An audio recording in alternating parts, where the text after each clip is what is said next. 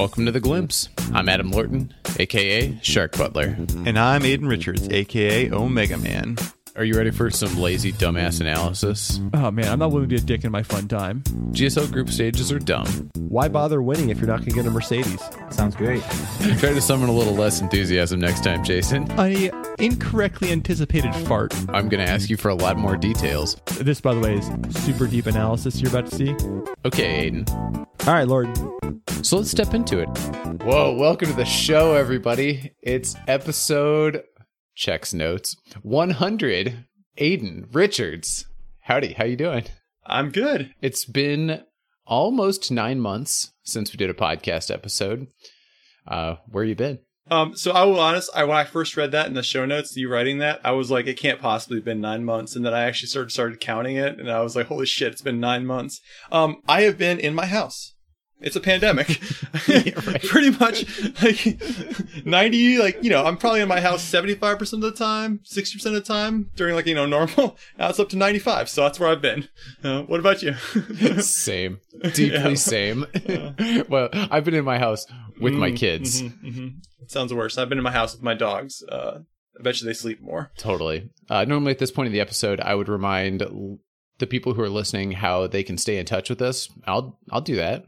There's a Discord. I uh, I dug up a great Discord comment from August. It was super easy to find because it was the mo- one of the most recent ones.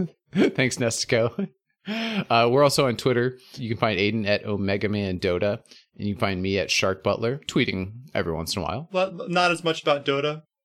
Probably more about other things nowadays. Yeah, exactly. Aden with his uh, tranquil home, Washington D.C., hmm where he's uh, observing the peaceful transition of power. You know, it's shockingly like I don't live that far away, but it's remarkable how not affected the rest of DC is, which is a blessing. But Well, I'm uh, happy to hear that as a person who cares about your health and safety, there, Aden. thank you. So, coming up in this episode, we've got the 2021 DPC League season and your questions. In Discord, we allowed you to ask us anything, and I guess my expectations were too high. but you did ask us some things, and we will answer m- many of them. But before we get into the DPC, let's go ahead and answer the question that's on a lot of people's minds right now Is the glimpse back? No. Sorry, guys, it's not back. I was telling Aden that sometime during the pandemic, my uh, my Dota podcast motivation dropped literally to zero, and I will tell you truthfully today, it's above zero. My Dota podcast motivation needs to be at least seventy for us to organize a show, and uh, I can tell you it's not close to seventy right now. Sorry. Absolutely. Uh, Lord, I, I just out of curiosity, when did it drop below seventy? Well, I mean, of course it would have periods, but then Team Secret would win another tournament. Okay, fair enough. Fair enough. and I could come on the show and I don't know, dunk on you is much too strong a, a phrase for what was going on, but there would at least be something interesting to talk about. The pandemic completely refocused me on working from home with two kids in the house, trying to maintain a some relationships and a business and stuff. What about you? Uh, I will say I, I had a similar drop. Uh, uh, there was only so many times Secret Alliance, Nigma, and Liquid could compete over in the you know grand finals of or semifinals, grand finals of a European tournament before I stopped caring. Um, they're all blurred together. I will say there was a point where when Virtus Pro somehow seamlessly got rid of their old guys and picked up a new team that also was really good and like retooled. Like if if you've ever if you follow any sports, sports teams don't get to do this. Like the old guard, like that. Yes. So if we keep pulling it off, like there was a point where I wanted to just do that to gloat about how great it was that my organ- the organization has somehow magically retooled on the fly and uh, they look really good. But uh, other than that, pretty low. Well, and uh, appreciate the kind words from our friend and Discord admin Nestico. He said, uh, "Y'all have done us a done a hero's service and owe us all zero things. We've done no such thing, by the way, Nestico. We we it was more like uh, more like we did some some Dota masturbation online for you guys to watch, and now uh, got it all out of our system. Yeah, and I, and I will say this: when we when we started this podcast, there were not very good Dota podcasts out there. Mm-hmm. Nowadays, there's good, pretty good Dota podcasts out there. None of them, I, I would say, any of them are doing exactly what we did, but they're out there. They're good. Um, so you know, I don't feel quite as much as we're leaving people in the completely out in the cold. Absolutely. So No, it's it's a great point, Aden. On a more serious note, for you listening, there are some quality Dota podcasts out there, but if you feel that there's a hole in the Dota podcasting universe that you think you could fill, there are a few hundred people who are subscribed to this feed. And so if you would like to try to post a guest podcast episode in our feed, I think we'd be open to that. Yeah, absolutely. Assuming that the quality doesn't make audio engineer Jason puke. He has he has final uh, uh final cut. right, all of us have veto power, but I think actually you have a pretty good chance of getting through all three of our vetoes. yeah. So let's talk about the DPC, Aden. Valve recently announced given several teams experienced a lot of roster changes throughout the year, and performance has varied, that's a very even handed way of putting it. Performance has varied among teams from the previous DPC season. We will not be using the previous season DPC points as a way to seed teams into the leagues, but rather selecting the top four teams in the best form from each region to be directly qualified to the upper division. And just to be, just for context, if somehow you missed this, they did announce a while ago. I don't even know when that they that we were moving to a league format with with major invites being Yeah, one of our last podcast episodes. um, yeah it was sometime in the spring. Um, so that that's still happening. Based uh, on all of this information all this new information um, we we're gonna bring it back for old time's sake we're gonna play the blame and claim game for each of these decisions. Okay um, so Well, so can, can I just ask you real quick, Aden? yeah. I don't hate Valve naming the top four for, for each region. I don't either The, the- like there was plenty of Twitter outrage and virtue signaling about this. Though, like, oh, I, there's no precedent for this, and uh, and and they, they're ruining people's hard work, like uh, like Gambit Esports, who had accumulated 230 pathetic little DPC points before this. I actually don't think it, it ended up. I looked at the things. I don't think there's any team that really can feel hard done by because I don't think there's anybody who, like the, the team that probably was left out was Alliance. They were the team that had the biggest complaint, and they made it to the upper division. So who cares? Sure. Right. It ended up working out. Right. IG similarly in China. Yeah. Exactly. So, and I don't think it. I don't think it ended up affecting anything negatively. But I do say, I mean, like the the decision is fine. The essentially the not telling people which like that what they were going to do over two months. Like imagine if your boss was like, "I've got no work for you for two months," and then like after that was like, "Actually, I'm going to evaluate you on the last two months of you not like doing whatever doing whatever the hell you wanted." Like that would be that would be pretty frustrating. I have to understand. So I have to understand it. Um, and that's basically what Valve did. It's like, you know, you're on your own, but now we're going to check in on you. So Right. And Valve does control the purse str- strings to uh, kind of an alarming degree here. sure, sure. All right. So yeah, let walk us through some uh, some blame and acclaim, Aden. Okay, so the invite system, like you know, like for for not letting people know, I think I feel like the the blame fairly clearly falls on Valve. You know what? I'm actually going to go Valve on this one. Yeah. Okay. All right. I like it. Let's go to the next one. So I um I, I trolled Twitter for a few complaints from different organizers and stuff like that. Um, Mhm. Jack Chen in particular, who is a friend of the pod, KBBQ, he had some. The his first complaint was on the schedule of play. So I didn't actually go in through calculate it, but basically that there's limited opportunities for third party tournaments. Um, there there are some windows for it, but there's not actually much windows if you look at the actual time out there. But basically, he was like, if, if there's not, the best teams in the world are going to be playing a total of like 14 best of threes over the next six months. That determines their fate to TI. 14 best of threes. I mean, like that's It's not a ton. no, that's like you, could almost play that many in a tournament. I'm, I'm thinking like you know, if, if, it's certainly in a TI, right, where you have like a best of two, you have like Yeah. you know nine best of twos. So yeah, it's not much. Uh, you know, and, and I understand why what what they've done here, like with this league structure, is they're not having games simultaneously, which in some ways is a relief. I don't know about you, but have you ever tried like you know sitting there like four different games, trying to watch them in different uh, you know on different devices at the same time? Like this is a, a great viewing experience. It's sort of like you know like the NBA, like the NBA has a couple of Marquee games. or like you know there's like eight games every night only one or two of them are like you know televised but that doesn't mean the other ones don't exist right? You mm-hmm. know right? You don't have to only have one game at a time. Like you know no no sport does that you know especially in a, in a game like dota where you know like unlike football you're not like exha- like you're not like actually destroying your body by playing you know multiple times a week right? Right. it does seem a little sparse that way. Not for viewers but for for teams in some ways. Well, right. And I mean, you know, I think the counter argument would be all right, you look at the 82 game NBA season and you would say that that's a little bit diluted. Each individual game is not quite important enough. And so you see teams resting players and stuff like that. So you, maybe you don't want to swing too far in the direction of having a game every night. But I would agree 14 best of threes over six months. That seems like very heavy weight on every best of three. And also, not as much Dota for the fans. Totally. And you know, I mean that's the thing is like, right, only ha- if you only have one game at a time, sometime that game is going to suck. That's why you schedule two or three of them and then you can pick which one is going to be like on the main broadcast. right. It's not it's not rocket science, you know. Uh, the NBA the NFL has been flexing which game like, you know, gets to be on national broadcast for you know, That's right. many years. So so where, where's your blame on this one? I'm gonna blame Valve, but I want to just I want to make a side point here. A lot of people I've seen it on Twitter saying Valve doesn't care, and I just want to point out to those people that Valve is a corporation. Of course, a corporation doesn't care. What you really mean is that the people who work at Valve don't care. I just thought that was an important call out. Fair. Moving on, the next complaint here that I have is the DPC point distribution. The group stage points, each region gets 1,150 points distributed for each league season. There's, there's going to be two league seasons this spring. Right. At the major, there is 2,700 uh, points. So two and a half times approximately.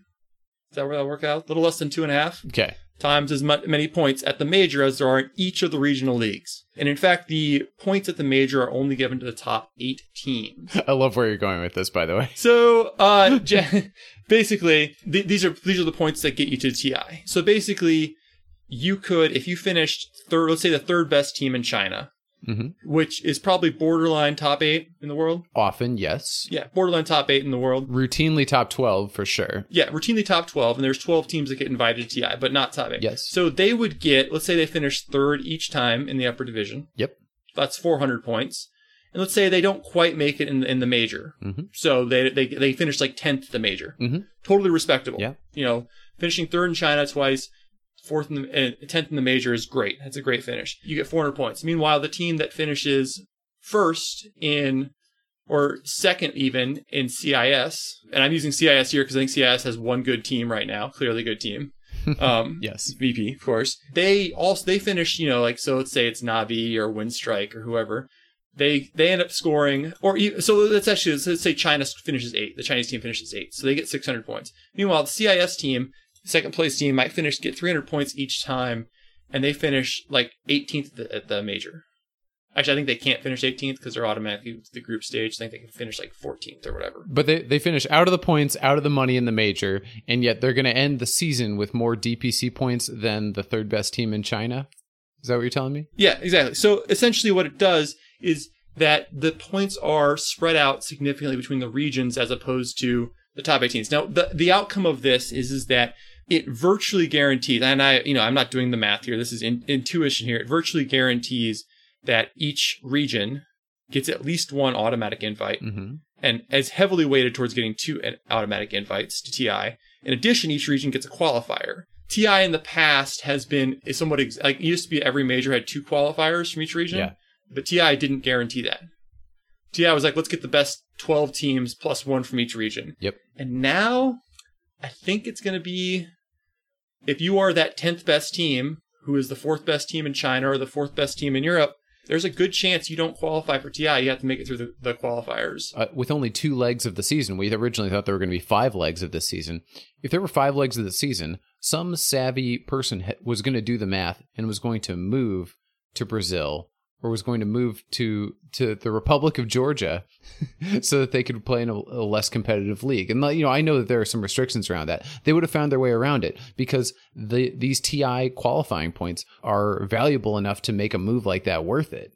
But with only two legs of the season, I don't think a, team has time to move to the new region, go through the open qualifiers, and get all their all the way to the uh, the upper division. Which uh, brings me to some people. Um, I, I, I hope you're not looking at the slide right now. Oh, sorry, I'll I'll look away. Four, fam- I mean, you may have already read it. Four, four, I think, very well-known Dota players, as far as I know, essentially have no chance of getting invited to TI. They can still get there through qualification, but four, um, three, I would argue that belong in the Dota Hall of Fame for sure, and one who's borderline. As far as we know, as far as I can tell, are not currently playing on a team, which means that they would have to go through opens, get to the lower division, and still not score any DPC points. So basically, they're guaranteed to have to qualify for TI through the TI qualifiers. And I don't even know if they can do that because I don't uh, I don't think there's open qualifiers. I think you have to be in the regional league to get to go to the TI qualifiers. So Can you name Can you name four the four players, or at least a couple of them? Uh, you obviously Th- These are these are all guys who were um, very valuable in the past two years. I wouldn't say last year. you have obviously mistaken me for someone who has watched a moment of Dota or knows who's on whose team. Because, like, I, you know, I, of course, to prepare for this episode, I looked at who's on the teams in the upper division, but that did not actually give me that many clues about who's not on those teams. So, uh, why don't you give me a hint? Two two of the two of the greatest mids in Dota history. Okay. Um, Eternal Envy. He's actually one of them. I'm he's kidding. not one of the people I was talking about. Eternal Envy is not on a team as far as I know. I think he's playing Valorant, to be honest. I think that's where he's currently using his skills. Totally fine. He, he got he got a lot out of Dota. Reasonable. Yep. He's been around for a while. More more power to him. Uh, no, you. Uh, I assume you're talking about Sumail. Sumail, as far as I know, is not on a team. Boy, that's a thought. Well, you know, he's getting so old now. right? I mean, who would have thought? he's gonna be what 23. Um, yeah. Uh, give me one more hint. The other two remaining of the four, it was Sumail, EE, and two others. The other two played on a team together. Uh, that uh, honestly doesn't help me at all. No, but for for, uh, year, for many years, they a famous team, a top, a top team, a, a major winning team. They played together. cool. All right, and I'm seeing now that it's Noone in Ramzes. Neither of them, as far as I know, is on a team. Both of them top like top three at their position in the world in the very recent past. Yeah. So uh, point of point of interest here. Remember when like the the when we did doing the te- the team of the season, DPC season, it was always like the three. There were three mids who we were like sort of two and a, like yeah, I guess Sumail depending on his team, but there were like three mids who we were like these are the top three mids in the world. Yeah. It was Sumail, Noone, and Maybe correct or. Somnus.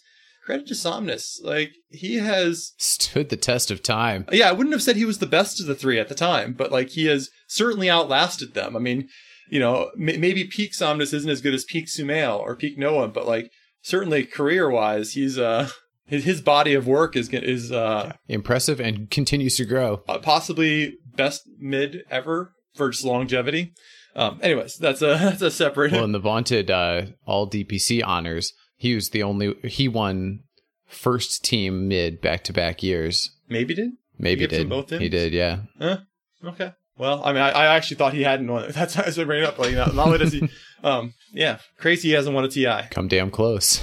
All right, I have uh, two two more here. So I guess we could. Uh, would you, would you blame this DPC formatting situation on uh, on Valve here? I, I'm going Valve. Well, but actually, I'm going to blame it on the people who work at Valve. Okay, fair enough. Fair enough. Um, we we can we can disagree about that, but I feel like we're in the same general ballpark here. Yeah. One more here. Uh, so actually, this is this is this is less of a blame game here. So, do you know which each e- studios got assigned um different regions to be the producers for like their their league? Okay. Do you know? Can you guess who got assigned to which uh which regions? Uh, no, that would not be an easy one to guess. I'm sure you can guess NA. BTS. Yep. Europe's a little tricky. There are a couple options for Europe, but I bet you you can guess it. Uh, joinDOTA or uh, No, not Is that- They're, they're is- defunct. is that even still a thing? See, yeah. th- Th- think, think of. Think about uh, a, company that ran a major. DreamHack is running it. I'll, I'll, I'll give you this. ESL is running CIS. okay. Seems sort of random, but sure. I mean, they, they were going to run something. Right. If they didn't get Europe, You can guess who's running China. uh, yes. PGL. No, it's actually not PGL. It's Perfect World. Per- yeah. Okay. PGL's got Southeast Asia. I will give you five guesses. It's a different. I will give you five guesses as to who is who is running South America. It's a different. None of those teams. None of we those group- play. not WePlay. Um, there. I think I've run out of uh of of tournament hosts here. Uh, not WePlay. Not Epic. The people who did Epic League. Okay. Um, OGA. it is uh Dota Pit. Yeah. Okay. So Yeah. yeah, OGA. OGA. The, um, the Dota Pit people. Wow. Amazing. Do you think they had any uh, South American uh, uh, No, I- expertise? I, th- I think of them as primarily a CIS sort of thing. yeah, it was kind of like uh, they were like, "Well, crap. I guess we gotta Right. give them something.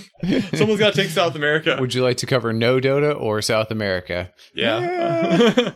yeah. I thought that was kind of funny. Um, that was it was clearly the the, the thumb, the sore thumb sticking out there.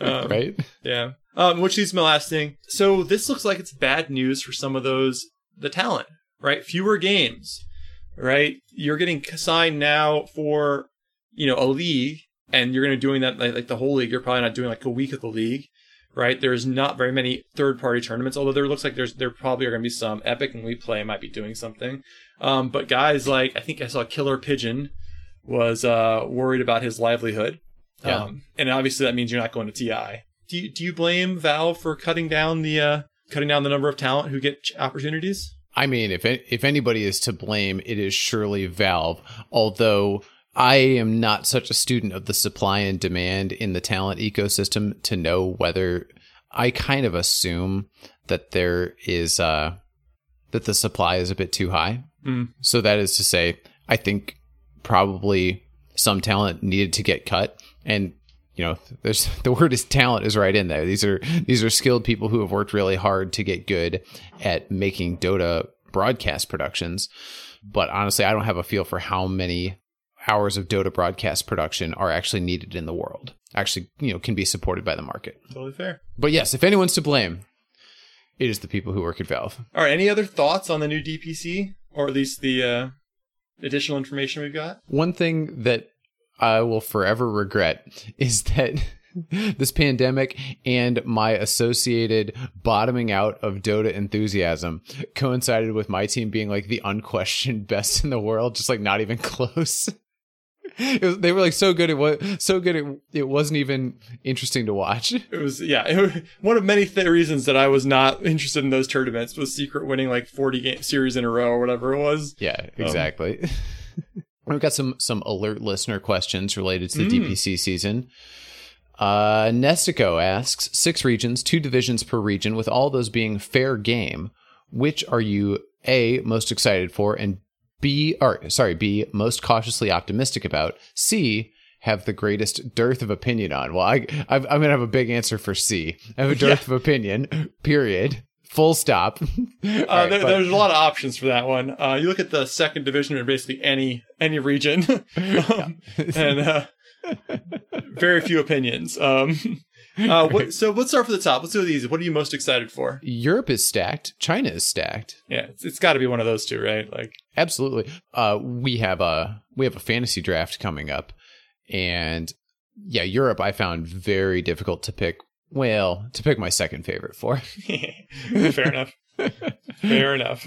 I think there are, there there could be five teams that could come in second place in Europe, and China, as always, you know, we we've said we've maintained for years, certainly for for the last nine months, that tier two China beats tier one B of almost everywhere else. Absolutely. what region and l- let's let's just get rid of EU and China for a second. Are you most cautiously optimistic about Aden? For me, it's got to be CIS. Um, I know that's like the the the. This is process of elimination, though. I mean, that's an obvious answer for me. Process elimination, which is that Southeast Asia. I feel pretty confident who the top couple teams are. Yeah, It's also on in the middle of the night, so that makes me unoptim- pessimistic about things that are in the middle of the night. Um, your propensity to watch. yeah. Uh, North America is. Uh, I'm not interested. Uh, and South America, while I think it could be highly competitive, the over under on the number of the 16 teams that are still have even three of the same five players by the end of the uh, second DPC is like what four maybe. That's up. No, that might be up three. I'm with you, and and to me, the most fun thing about watching South America Dota is watching them play against the other regions that don't get to see them very often. Um, because, or I think the establishment teams are often surprised at um at how good those guys are when they get on land. Sure, sure. Uh, should we, for old time's sake, mention the time that uh, SG Sports beat Secret just for uh, just Oh just for old time's sake? You know, I feel like oh, the key. That was the Kiev major, right? it was the Kiev major. I like Yeah. that's, I think that's got to be mentioned every nine months on the glimpse, right? At What- minimum. Did your team do anything at the Kiev major? Anything interesting? Uh, we finished second, which was a whole uh, how many sp- spots ahead of your team? Was, and and that second place finish was well documented. One of the great. True Sight documentaries. It was. I've watched it many times. Uh, Why did they not pick Magnus Ursa? it's true. Um, greatest dearth of opinion on. So I assume this is. Uh, you already said you have a dearth of opinion on everyone. God, it's got to be a bet between like s- Division Two of like South America or North America. Yeah, and it's a it's a dead heat between those two. I mean, so here's the deal. Capitalist and some of his guys are playing under Smurf accounts in North American one. hmm I suppose that gives me an opinion. So Oh, by process of elimination yet again. I, I mean, I hate to say, I do. I, it would actually, honestly, I believe the second tier South American teams are better than the second tier NA teams. Yes, I don't think that's. uh I don't think So that's. A, I would like to do it, but I have I have more opinions. I don't know if they're good opinions or bad opinions on North America's um, second tier. So it's Mhm. got to be there, Casey. There you go. All right, from Akira, uh, which region do you think has benefited slash suffered the most from COVID in relative terms? uh, I think benefits easy. It's got to be EU slash. It's got to be EU. I mean, they they were the ones who were having the most, and to an extension, like the best teams in CIS, like sort of got folded in. So they're the only region that could effectively play cross region. hmm And I mean, NA, NA South America could, but like they suck anyways. They suck anyway. Well, and right, and this brings me back to a, a sentiment that I repeat often, which you know, I don't love having to repeat it, but it, it, it is the case. The rich get richer, and when times are tough, the rich get richer even faster, and that is uh, that's no different here. Um, and I think I think it's safe to say suffered the most is probably NA. I would guess. Contradicting my previous point really nicely. well, I mean, I, I would say NA is the poorest in terms of Dota talent. Poor Dota talent, And, and like you know, I mean, it's not it's it's not a Dota. I mean, the same thing sort of happened in Counter Strike, which is another Valve game. All the Counter Strike teams in uh, NA like really got shit on. They they they were like, I mean, it's only like three good teams. Uh, Hundred Thieves, which is the team I rooted for, they broke up because they were not able to get access to good tournaments playing in LA. And Liquid, I think, actually moved. They were the, they're the best team in NA by far. They actually moved to Europe, I think, so they could play there or tried to. At least they wanted to. I don't remember. I don't know if it actually happened because like Mhm. there's like you know there's only three good teams in a, in a region. It sucks. for sure. From Triangle, jokes aside, um, do you think Valve is except or Valve's exceptionally poor management during COVID is going to hurt the competitive scene a lot? It feels like the scene has been abandoned more than ever. golly, going to hurt the competitive scene a lot. What is a lot? I mean, is the competitive scene crippled? We don't yet know because they they have kind of have yet to resume play.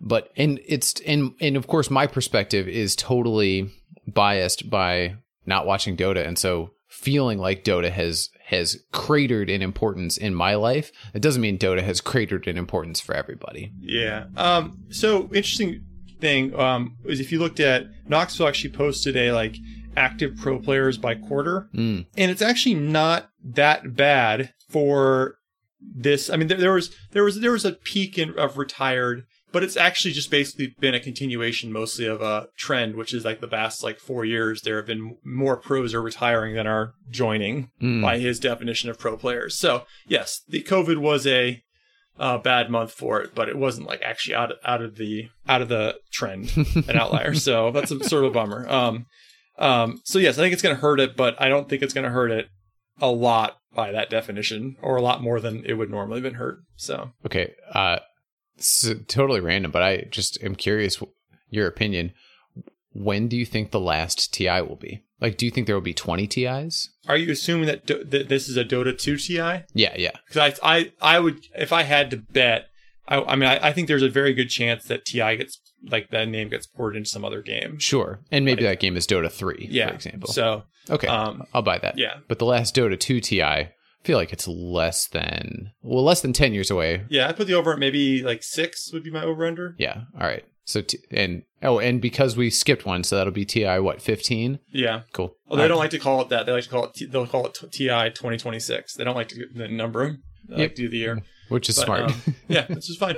Yep. I don't think they were planning on skipping one, but uh, it works out for them. And from alert longtime listener Vikram, any thoughts on the Dota scene in China? Fewest number of teams in any region signed up for the open qualifiers. What does this mean for the region? I mean, neither of us is on as on top of China Dota as uh, we once were, even you know compared to other regions. Um, Yeah. My feeling is is that China is has a more structured Dota scene in the pro scene at least, and also I think it's a little bit more clear that there were going to be like you know t- like 15 of the spots were locked up, you know, sort of. It's a great point. And it's like, it reminds me, you know, when TI open qualifiers used to come up, then like, you know, Purge and Capitalists would get together Veggies Esports.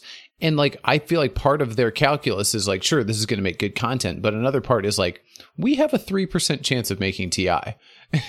and like that, that chance just does not exist in China in the same way. No. So I, I, I don't think it matters that much. I mean, China Dota is remarkably talented, obviously. Yes. But it's also, I mean, Dota is what like the fifth most popular esport in China. I don't know. I mean, I'm making that number up, but it's certainly not in the top two or three. Um, I would guess. You don't think this is what the 15 year old kids are like hoping to make it big in? I don't think so. I mean, there are obviously there are so some either. of them. So, Oh, yeah, sure. I, I I suspect that. I mean, Chinese Dota has been not like not like horrible, but in decline for the past five years probably. Mhm. And like that's not like that's not a shot. They're still like the best, uh, one of the two best regions clearly. But like there was a time where they were as good as the rest of the world combined, Absolutely. right? I mean, they won every other TI, right, for a while. it's true.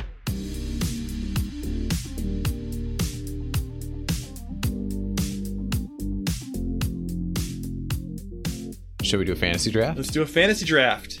Okay. Um, I'm gonna flip this pen. and I'll let you know who's going first.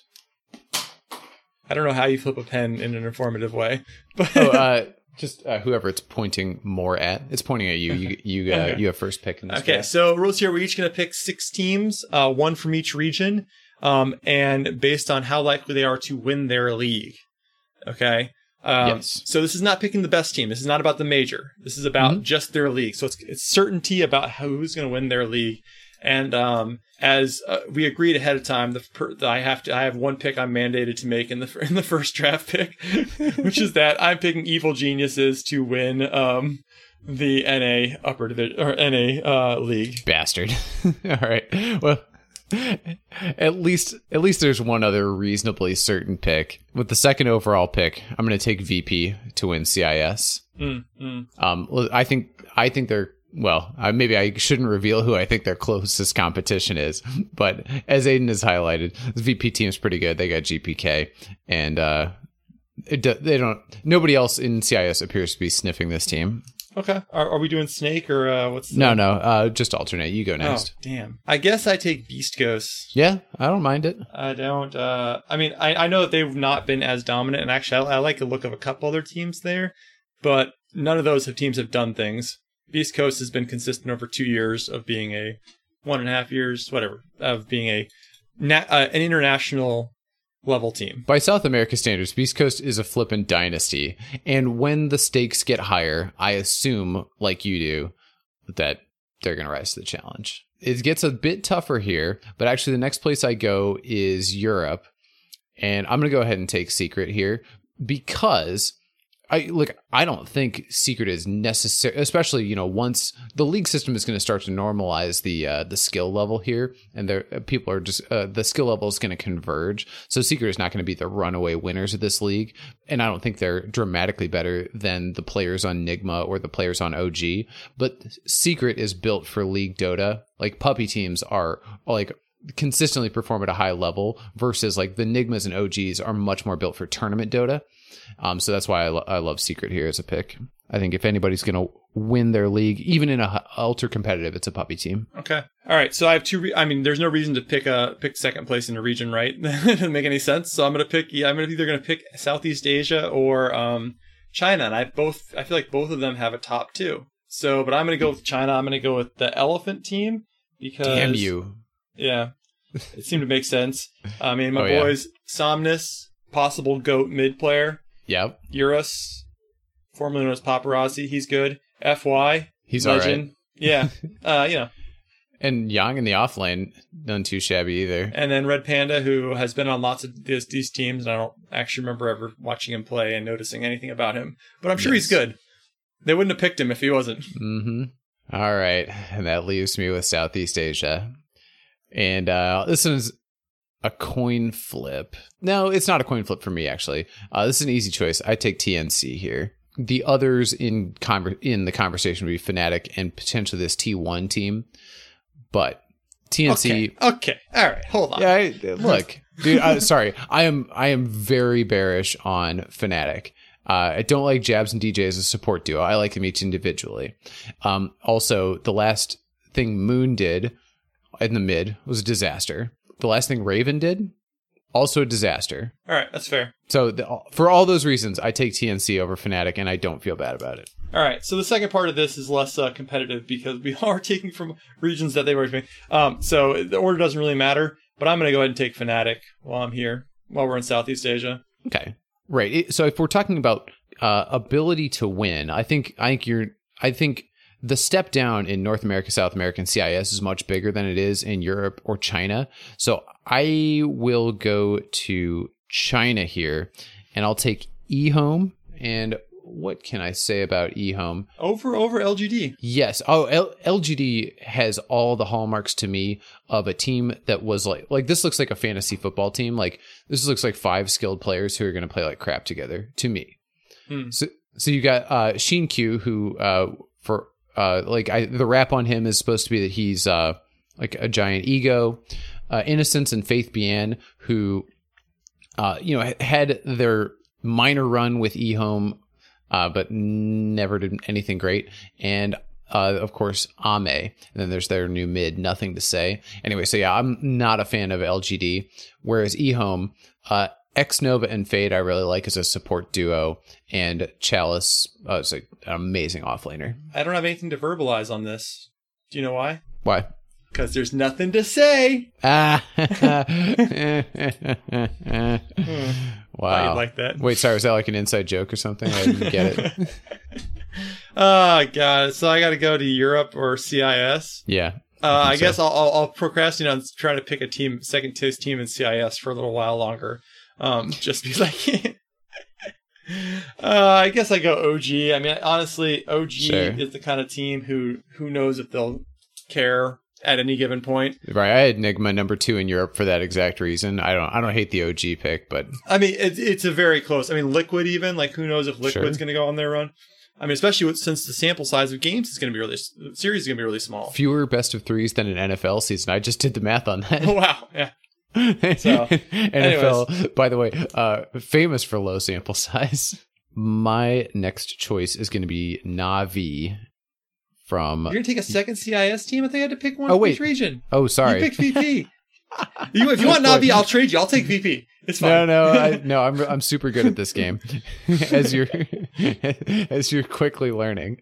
Uh, now I'm taking Thunder Predator from uh from your favorite South America region. Interesting. Over uh, SG, over that SG. Yeah, I don't team. mind. I don't mind SG Esports. That uh, King RD and and 4D are both good players. Why did I like Thunder Predator? I think they. I think in my research I discovered that they had won something. Yeah, they've won two tier three tournaments in a row. Uh, so based on that scant evidence, I'm taking Thunder Predator. All right, that leaves me to pick a CIS team, and God only knows if I was going to pick Navi anyways. Um, looking at the rosters again, reminding myself. All right, I'm doing it. I'm going no techies. oh boy, got crystallized formerly from Navi. Uh huh. Uh huh. Ergon, for, formerly from Yeah. Spirit, formerly from some other team before that. Your boy Solo. Uh, so and Zy- okay, I'm not picking this for Solo. I'm picking it, picking it for Zayac. I think Zayac is the best player in CIS that's not on Virtus Pro. He's definitely the best player from Kyrgyzstan that I've ever seen. So there you go. I'm picking. I'm picking no techies. You can keep. You can keep Navi. They're not a bad Cool. choice. Um, All right. Oh, and that leaves, and of course, we're, we're going to bookend this with North America. Uh, your our, your confidence in EG is only matched by my lack of confidence in Quincy Crew. la- okay, who do you think's going to take it over? I mean, I guess it's like over Right, right, no. low, but like they've yeah, got to yeah. be second. They've got. Oh, I mean, right. No, they're a very clear second. Uh, Yawar, Quinn, MSS, SGVG. You're not, you're not excited for PPD's re- Sad Boys revival? no, I'm not. Fair enough. PPD and Fear. I think they're the TI champs from 2005. If I if I'm doing my math correctly. All right. So, serious question: How much must Sumail and PPD hate each other that Sumail didn't find his way onto this team? Yeah. Yeah, I hadn't done the math on that, but I I mean, but actually, yeah, but for real. um, we don't know anything. We have no inside information. But like, actually, no, quite the opposite, actually. but for real, You ready to take a quick break, Aden? I am. Awesome. The Glimpse is brought to you by Analytical IQ Healthcare Consulting. Do you want more Aden and Lorton podcasts in your life?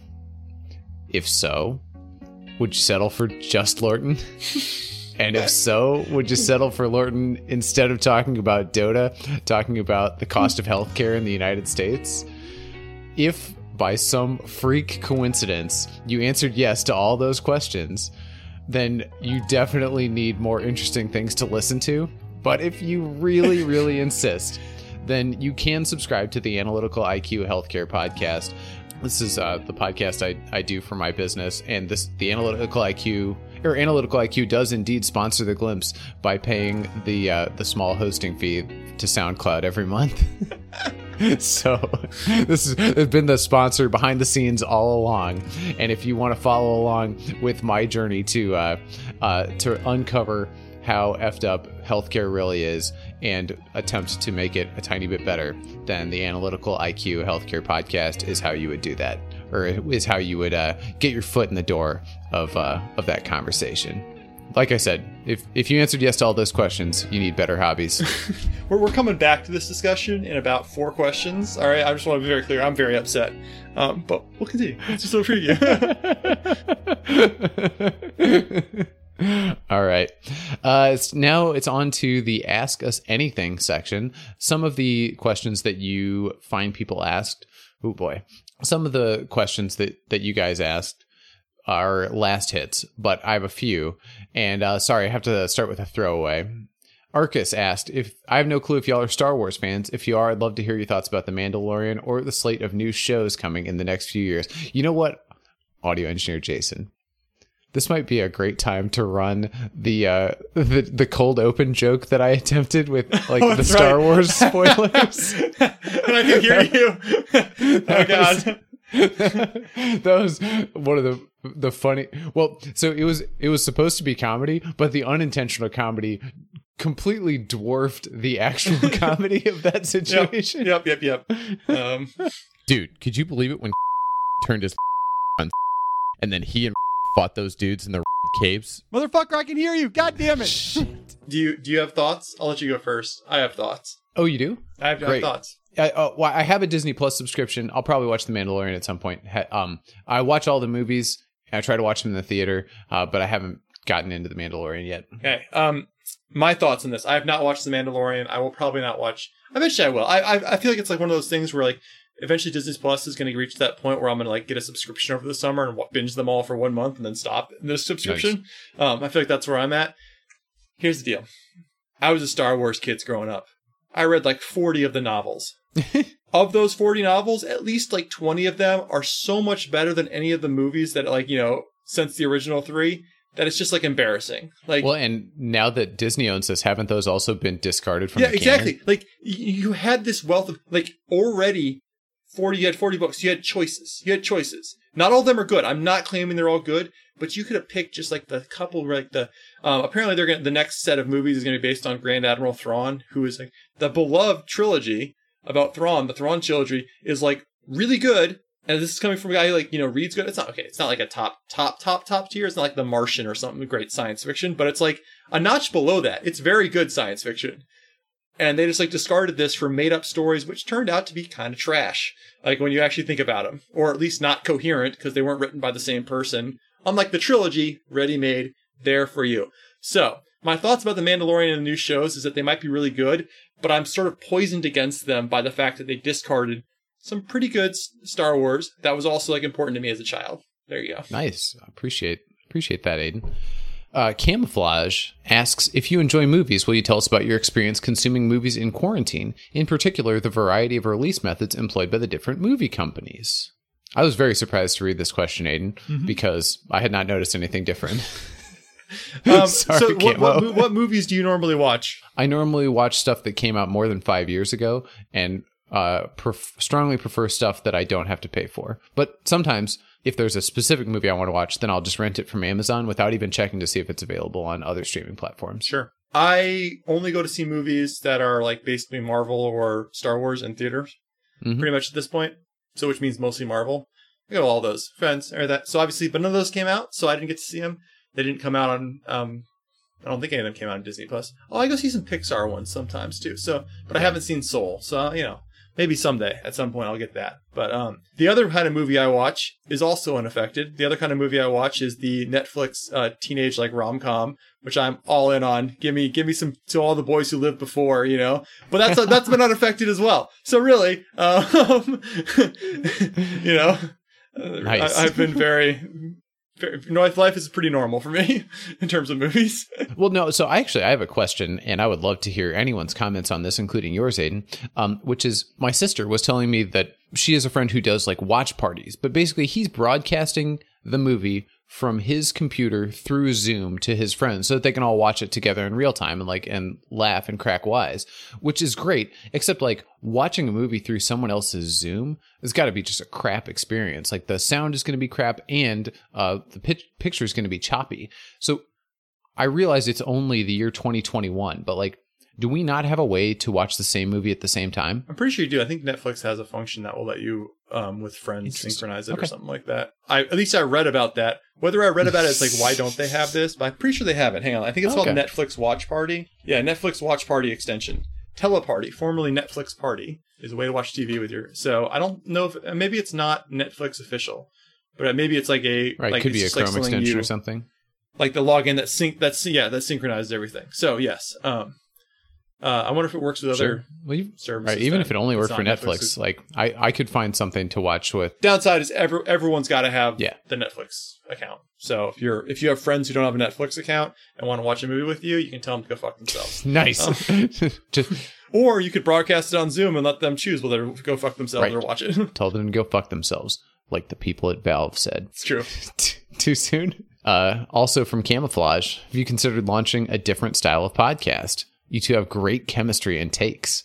Would love to see any collaborative passions that you might undertake next. So camouflage. Um, Lorton has another podcast. He did not invite me to take part in that project. Wait, do, sorry, do you have something to say about healthcare data or the transition to value? I don't, but I'm just saying. Clearly, Lorton may, didn't even Dude. consider me as Dude, an I'll option. do, I'll do all the podcasts you want, but not about Dota. so I'm just saying. I mean, I feel like there might be a slight fracture in our relationship that you haven't recognized, just based on history. Okay, all right. That's if I had to guess, this has scratched my itch for podcasts for my life. Mhm. If I had to guess, me personally, yeah, I don't know. I, I mean, it's. uh I, I would certainly you would be somebody if we came on to something that we both if I knew you enjoyed. Maybe maybe this is like a like when we're sixty and our kids are all Mhm. gone and uh, you know you know like may- maybe we maybe we come back we make a podcast that's uh I don't know beamed directly into your brains you know whatever we technology we yeah, have through then. Neuralink. Um, I could envision a a, uh, a really unsuccessful podcast, which is where Aden assigns me to read like a high quality sci-fi or fantasy novel, and then I read it, and then I gush to him about all the parts that I thought were great, and he's like, "Yeah, yeah, that's a yeah, that's a well known trope. Yep, yep. Oh yes, yeah, you're not the only one who's enjoyed that part. no I mean like so I'm, I'm trying to think of other things I would want to do podcasts on but a lot of them I like that they're things that I listen to podcasts already on right? Like, it's like I'm super into Brandon Sanderson Mm-hmm. um, and his writing, The Cosmere. Listen to Cosmere conversations on the regular. They're better at it than I am. Um, I don't. I don't need to make a podcast on that. Um, Arsenal soccer. I would definitely consider. Like, I would love to talk about Arsenal soccer, but there's like 25 Arsenal soccer podcasts. Just so feels feels a little un- unnecessary. By the way, your soccer credibility goes through the floor if you have an American accent, in my humble opinion. yes. Also, you would be terrible at, at given that you the soccer you play is what like you know in your life. right? Oh yeah, oh yeah. No, I'm not in for your Arsenal pod. No offense, man. totally fair. So I don't know. It would have to be some. It would have to be something where we felt like we both had something to give to. We both have opinions about uh, strong opinions about politics. I would wager, and um, I don't know if you could pay me enough to volunteer those opinions for a global audience. Yeah. Last, uh, another one from Camouflage. Camouflage wants to know a lot about us today. For sure. um, Lorton. Um, you are a healthcare data analysis. Yeah, it says, would you provide your perspective on the pandemic reality as seen through your data analysis that we've grown to love? Sure. And I apologize, Camo, for not having anything more thorough on this. Um, there will be many takes that say the COVID stats are inflated, especially, um, yeah, cases, hospitalizations, even deaths. Why are the stat? Why would the stats be inflated? Well, because hospitals get paid more for COVID than they get paid for regular old pneumonia or something else like that. Uh, or people who die from heart attacks who test positive for COVID might get might get labeled as COVID deaths. Yeah, that's all true. COVID deaths are probably slightly overstated, but this uh, the bottom line is we already know the truth of this. It's a super contagious disease, and some people don't get it very badly. But the people who get it badly, uh, they will tell you in unequivocal terms, this is not a disease that you want to get. So, I mean, who cares if the stats are inflated? I actually was listening to a podcast. Uh, by the way, if you want a podcast recommendation and you're into health, The Drive, Peter Attia, MD, uh, he had on a guy who literally make made vaccines for a living from for big pharma for 30 years and he asked this guy who's like paul i think the guy's name was paul paul you seem like you're like the pinnacle of health all right so maybe you're 65 years old but like you you don't look a day over 50 like are you really scared of getting the coronavirus you know you're not going to die from this thing and paul's like no of course i'm not going to die from it but like i still don't want to get the fucking thing so that's where i am with covid is yeah the the stats are a little bit are a little bit inflated but who cares I mean, yeah. Well, the inflated part, we'll see. Uh, I'm not 100 percent of, but like, here's here's a perfect example. Um, you know, who Mo Bamba is. uh He was like a seventh pick in the NBA draft like two years yeah ago. yeah by the Orlando Magic. He got COVID six months ago. He's still not playing basketball. This is a guy who likely is very healthy. I mean, he's, uh, I, you know, I mean, we, well, he's very healthy in many ways, not always in every yeah way, and almost surely has great medical care. And he's not playing basketball six months, and he's 23, something like that, 22. He's not playing basketball after six months. Um, yeah that doesn't tell you like something, something that this is scary. He's 22. well right don't know what you. the other the other phrase that has made me extra cautious um, is uh, I saw Oh, I take it back. He played very recently. He did. He was out. He did, he missed. He definitely missed some games beginning of the season. But I'm look. I googled it. He has. Um. He played recently. Yes. Okay. oh I lied. sorry There- yeah Um, forget everything we said masks are a hoax In early December, he was he was still dealing with symptoms after six months. yeah no the only other thing I'll say about this is like I saw three words that I would never that I never want to see together especially as it relates to my health and those three words are permanent lung damage like I'm an endurance athlete I do not want permanent lung damage Absolutely.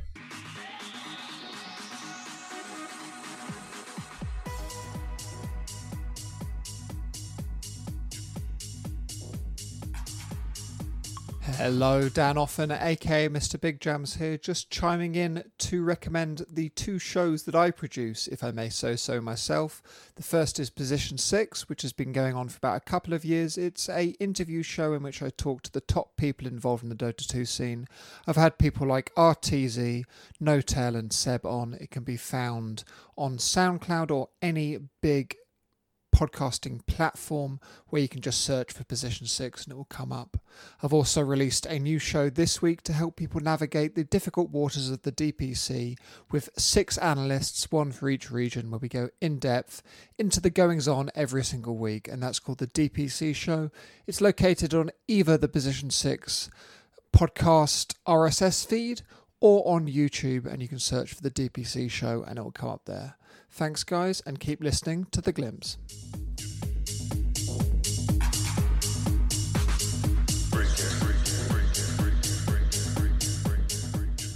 give us some last hits Aden Um. We were on the last hits. We are almost out of time. Let's farm one more wave, and it will actually be just one more wave, possibly. Get some last hits. I know, little tears. No, all right. Um, Lorton from uh, Camouflage again. You really just wanted to stack him together. stacked him Would you like to address the events in the USA that have gone on in recent weeks? Uh, the short answer is no, but I did see uh, a tweet that was so funny that I'll just repeat it. They said, uh, This is just like the French Revolution, except if the peasants were storming the castle and demanding that the king stay in power and keep starving them. Not bad. Um, I, I too will, uh, even being in DC actually is not affecting my life directly very much. But um, if there's one thing, one tiny little silver lining and a glimmer of hope that I have in this is that as a DC resident, I really hope DC becomes a state, and I think this might make it slightly more likely. So it's definitely not worth the deaths and like pain and destruction that's happened. But um, that's one thing I guess that I'm slightly hopeful about right now. Sure. that DC becomes a state. Oh yeah, I'll say one more thing. Every once in a while, I give a benefit of the doubt case for somebody who's been an asshole, and I think uh, I don't think there's there's much benefit of the doubt to give here, except that there are a lot of people who legitimately believe the election was stolen. Now, they probably believe that because of extremely biased news sources that are probably just out to get their advertising dollars. But I did see a conservative take that I sort of agreed with, which was, in retrospect, maybe a slightly more transparent election wouldn't have been a terrible thing. I think more transparency in the election process, I sure as hell wouldn't mind because then it makes it e- even easier to debunk claims of uh, vote manipulation, voter fraud. Aden from alert listener Arcus. did you start watching any non-Dota esports during the Dota drought? Uh, I mean, I didn't start watching any. Um, I've always been sort of dabbled with Rocket League and CS:GO um, from time to time. I probably watched more CS:GO compared to Dota than I, the ratio is higher for CS:GO to Dota um, than it has been before. Um, but nothing, nothing extreme. All right, Lorton, uh, from Akira.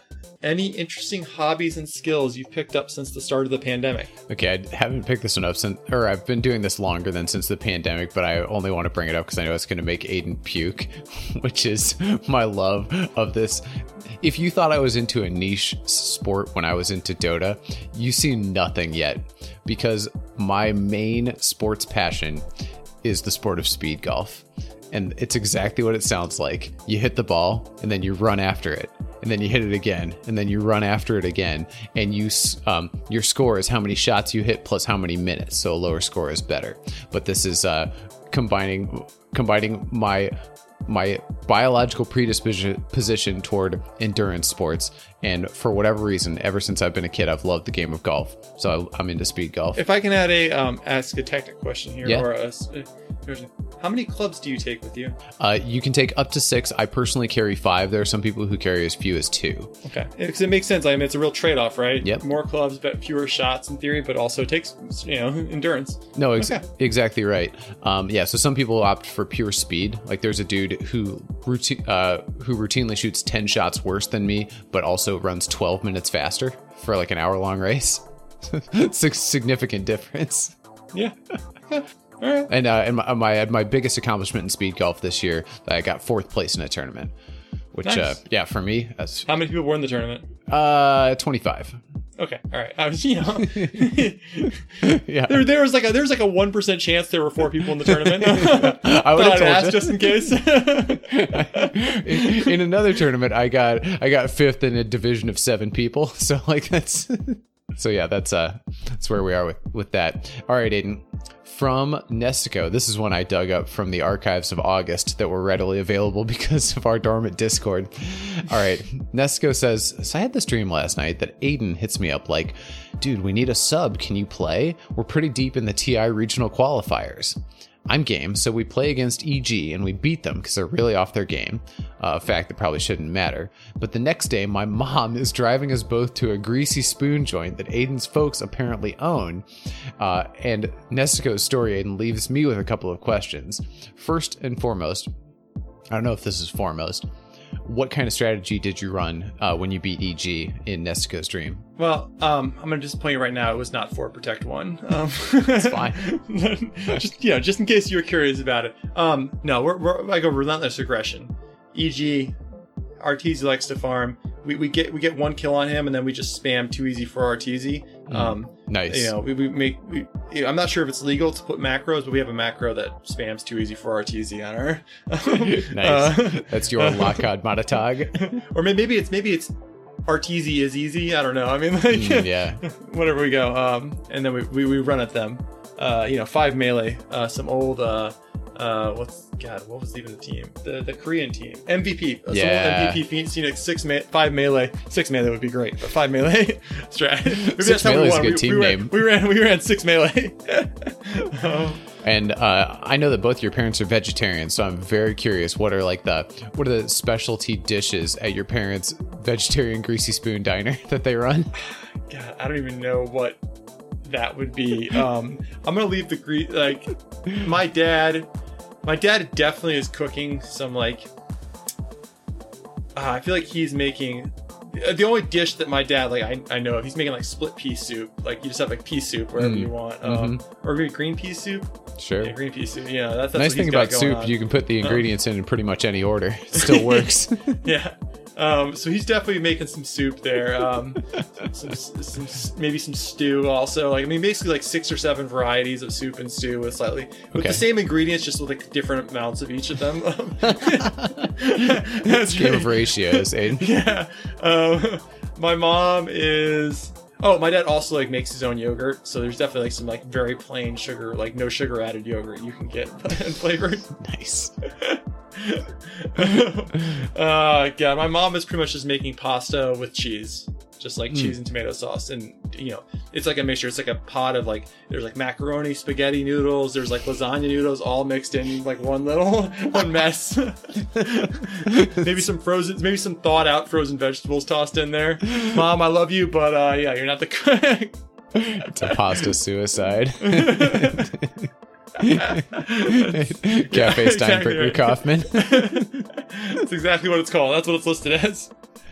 Wow. Okay, well, I'm so glad I asked that question. All right, so this is episode 100, or the uh, the episode epilogue, epipod. Yeah. Uh, yeah, got anybody you want to thank, Aden? I do. Um, so I got a few people I want to thank. Um, I want to thank Vikram. Vikram was the first guy to ask us questions and be featured in the pod. Um, Yeah. And even he, uh, I, I Dude, saw he, him I, we have, you can recently. see Vikram's comments on in SoundCloud because like we didn't even we didn't have a Discord, we didn't even have Twitter.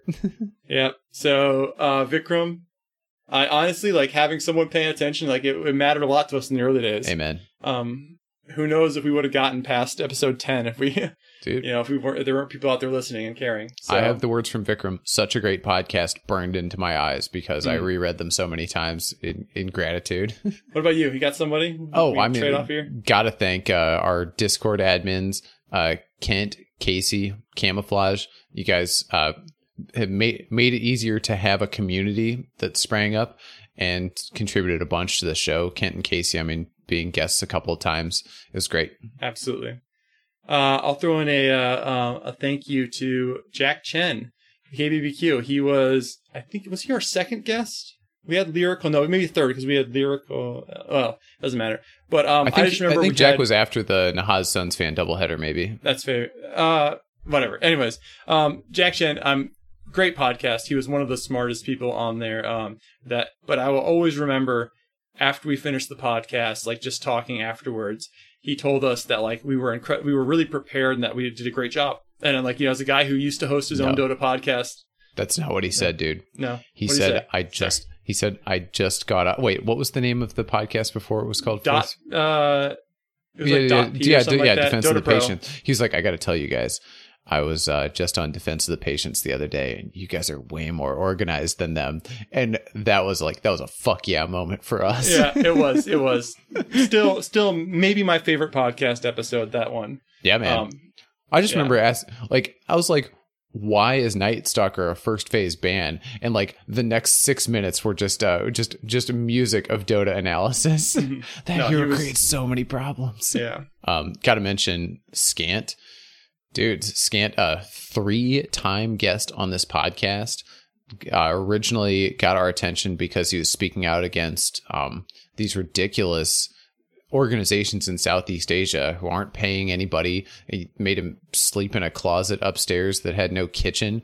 So yeah, I mean, uh, his his story and and and his redemption were fascinating, and he's just been a you know a great supporter of the show and just fun to fun to have his voice in the scene. And he's a good dude. And I will I will throw a little plug in here to his uh Go he did not get paid um by these Dota teams that um he worked for. Um and he got out of the Dota scene. And honestly, like, you know, like I think that I think it would be safe to say that his um he didn't his career didn't recover particularly well I would agree. from that. um, and so he has recently gotten into a master's program for Master Public Health, um, but he is struggling to pay the tuition, and so he's got a GoFundMe. Um, and I think that uh, you know, so I mean, if you if you appreciate what guys like Scant have done for our scene, they haven't always gotten paid back the way they should. Um, you know, I'm you can find it on his Twitter, um, Scantzor. Um, S C A N T Z O R. Yeah, if you can toss him toss him twenty bucks. I mean, um, he he will do good things with what with this masters. I'm sure. Amen. Uh, we're confident. So.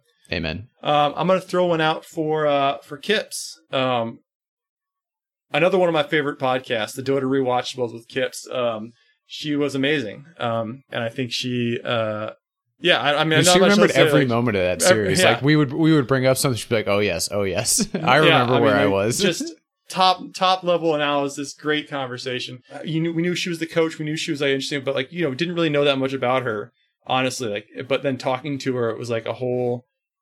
I don't know. Getting to know her was it was awesome. One of our one of our favorite guests for sure. Oh, absolutely. And like and she stood toe to toe with some some big egos that I think uh I don't know, I would have backed down from. Sure, sure. Our good friend Triangle. keeping us apprised what's going on in China. hmm Not heavily editorializing.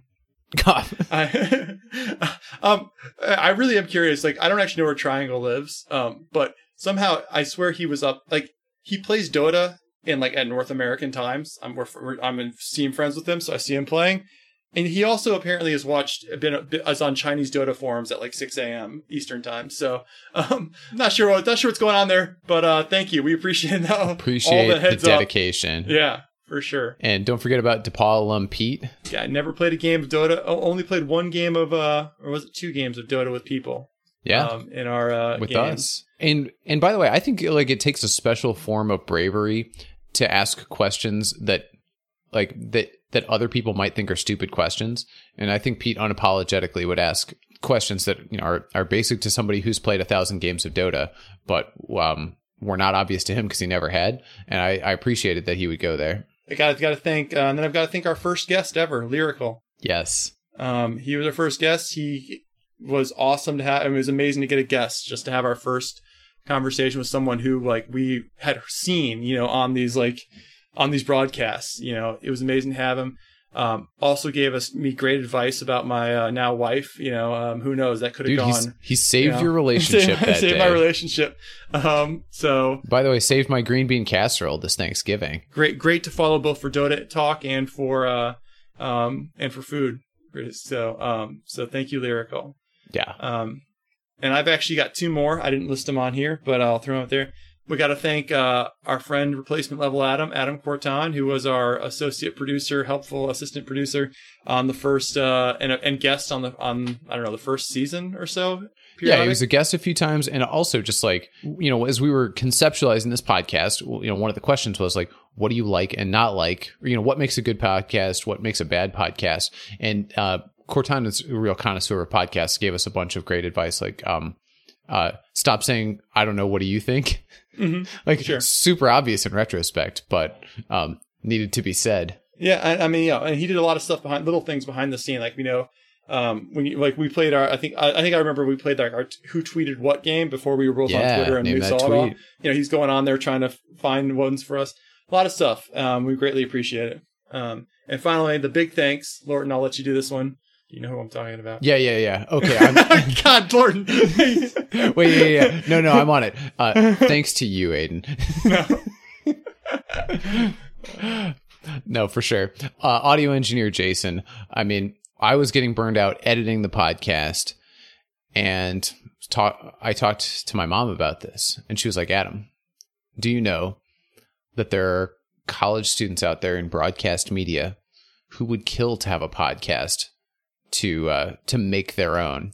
And I was like, okay, but do any of can any of them really hang with Dota? And then we got this letter from this precocious young man who's like, oh yeah, I play Dota. Parentheses, much better than you guys do. Um, oh yes, I can, I also know how to make podcasts sound really good. Um, so why don't you guys just let me do this for you? Never once a complaint.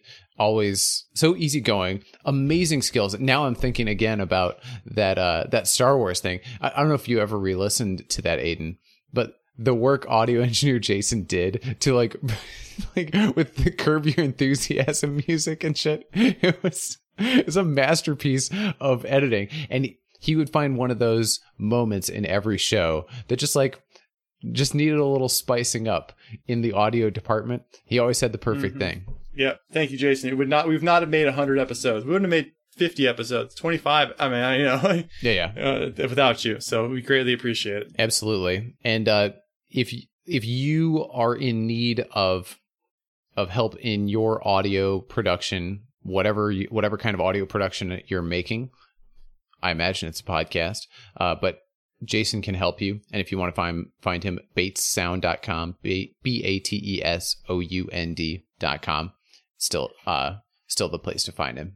I guess a couple last notes here for for our final farewell. Um, if remind you if you're a aspiring Dota podcaster and you have something you want to share with our audience, hit us up on Discord. You can find the link at glimpsepod.com. You can follow Lorton on Twitter at Shark Butler, me on Twitter at Omega Man Dota. Until next time, this, This is is Aden, Aden and and Lorton. Lorton.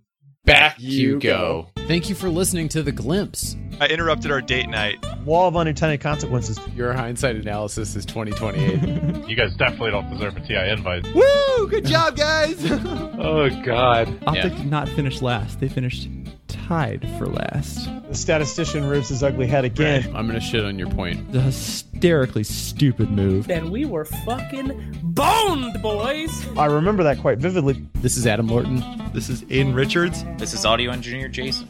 Back you go. Back you go. Back you go.